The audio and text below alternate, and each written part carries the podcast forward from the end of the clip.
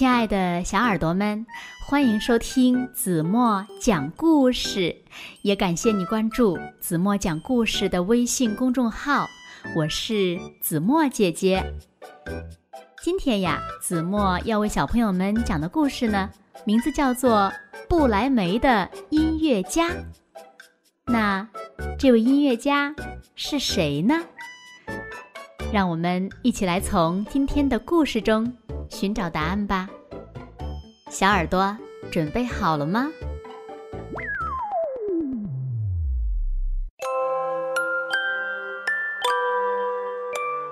从前有个人养了一头驴子，这头驴子呢，常年累月的把一代又一代的谷物拖送到磨坊。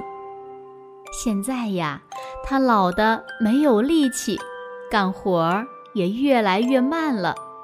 主人呢，就想要杀掉它。驴子听到这个消息后，决定悄悄逃走。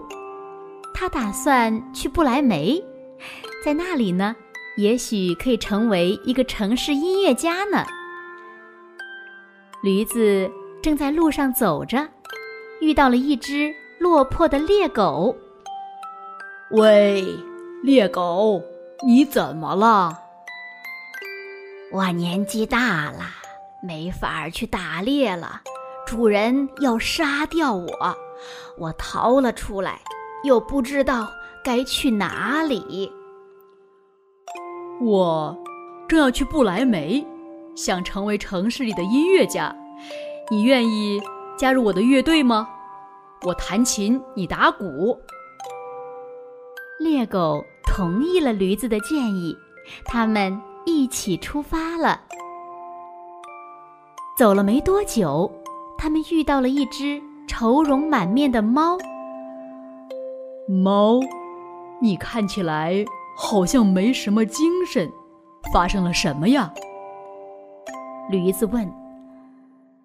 喵，我现在年纪大了，已经没有办法。为家里抓老鼠了，我的女主人要淹死我，我就逃出来了，正不知道该去哪里呢。那，干脆跟我们一起去不来梅吧。你会演奏小夜曲吗？我们一起去当城市的音乐家。猫觉得这个想法很好，就跟着他们一起出发了。三只小动物正在路上走着，遇到了一只正在悲伤啼叫的公鸡。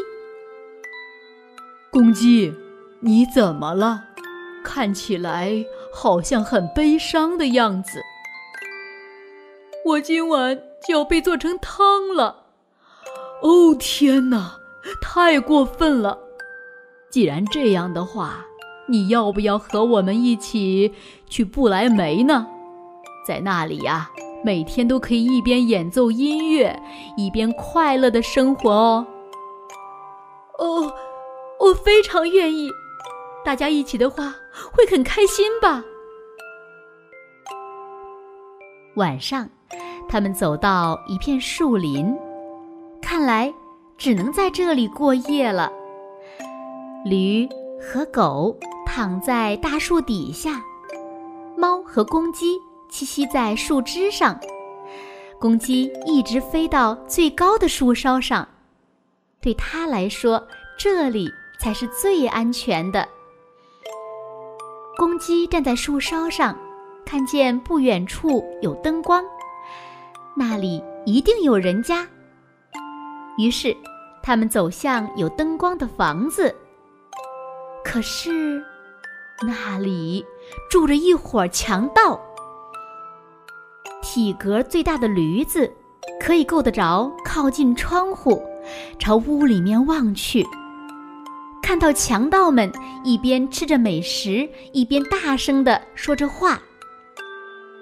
今天咱们又大赚了一笔呀，而且还有超级丰富的美食，让我们干杯！四只小动物悄悄的商量着，原来。这里是强盗的家呀！那可怎么办好呢？有了，大伙儿都骑到我背上来。猎狗骑在驴子背上，猫骑在猎狗背上，公鸡骑在猫的背上。窗户上映出了四只小动物大大的影子。然后他们开始奏乐、歌唱。嗯啊，嗯啊，嗡嗡嗡嗡，喵喵喵喵，咯咯咯咯。强盗们被这看起来很恐怖的影子和巨大的声音吓得胆战心惊。怪物来了，快逃呀，快逃呀！驴子、猎狗、猫和公鸡，大家用集体的智慧，齐心协力的赶跑了强盗们。毕竟他们都上了年纪，现在呀已经非常累了。吃掉强盗们留下的丰盛美食，很快就都在自己喜欢的位置睡着了。逃走的强盗们呢？因为害怕怪物，就再也没有回来了。四只小动物每天演奏着音乐，大家和和气气的、悠闲的在这个家中生活了下去。好了，亲爱的小耳朵们，今天的故事呀，子墨就为大家讲到这里了。那今天留给大家的问题是：四个小动物怎样吓跑了强盗？请小朋友们认真的想一想，然后呢，把你们认为最棒的答案在评论区给子墨留言吧。好了，今天就到这里吧。明天晚上八点半，子墨依然会在这里用一个好听的故事等你回来哦。你。一定会回来的，对吗？现在睡觉时间到了，请小朋友们轻轻的闭上眼睛，一起进入甜蜜的梦乡啦。完喽。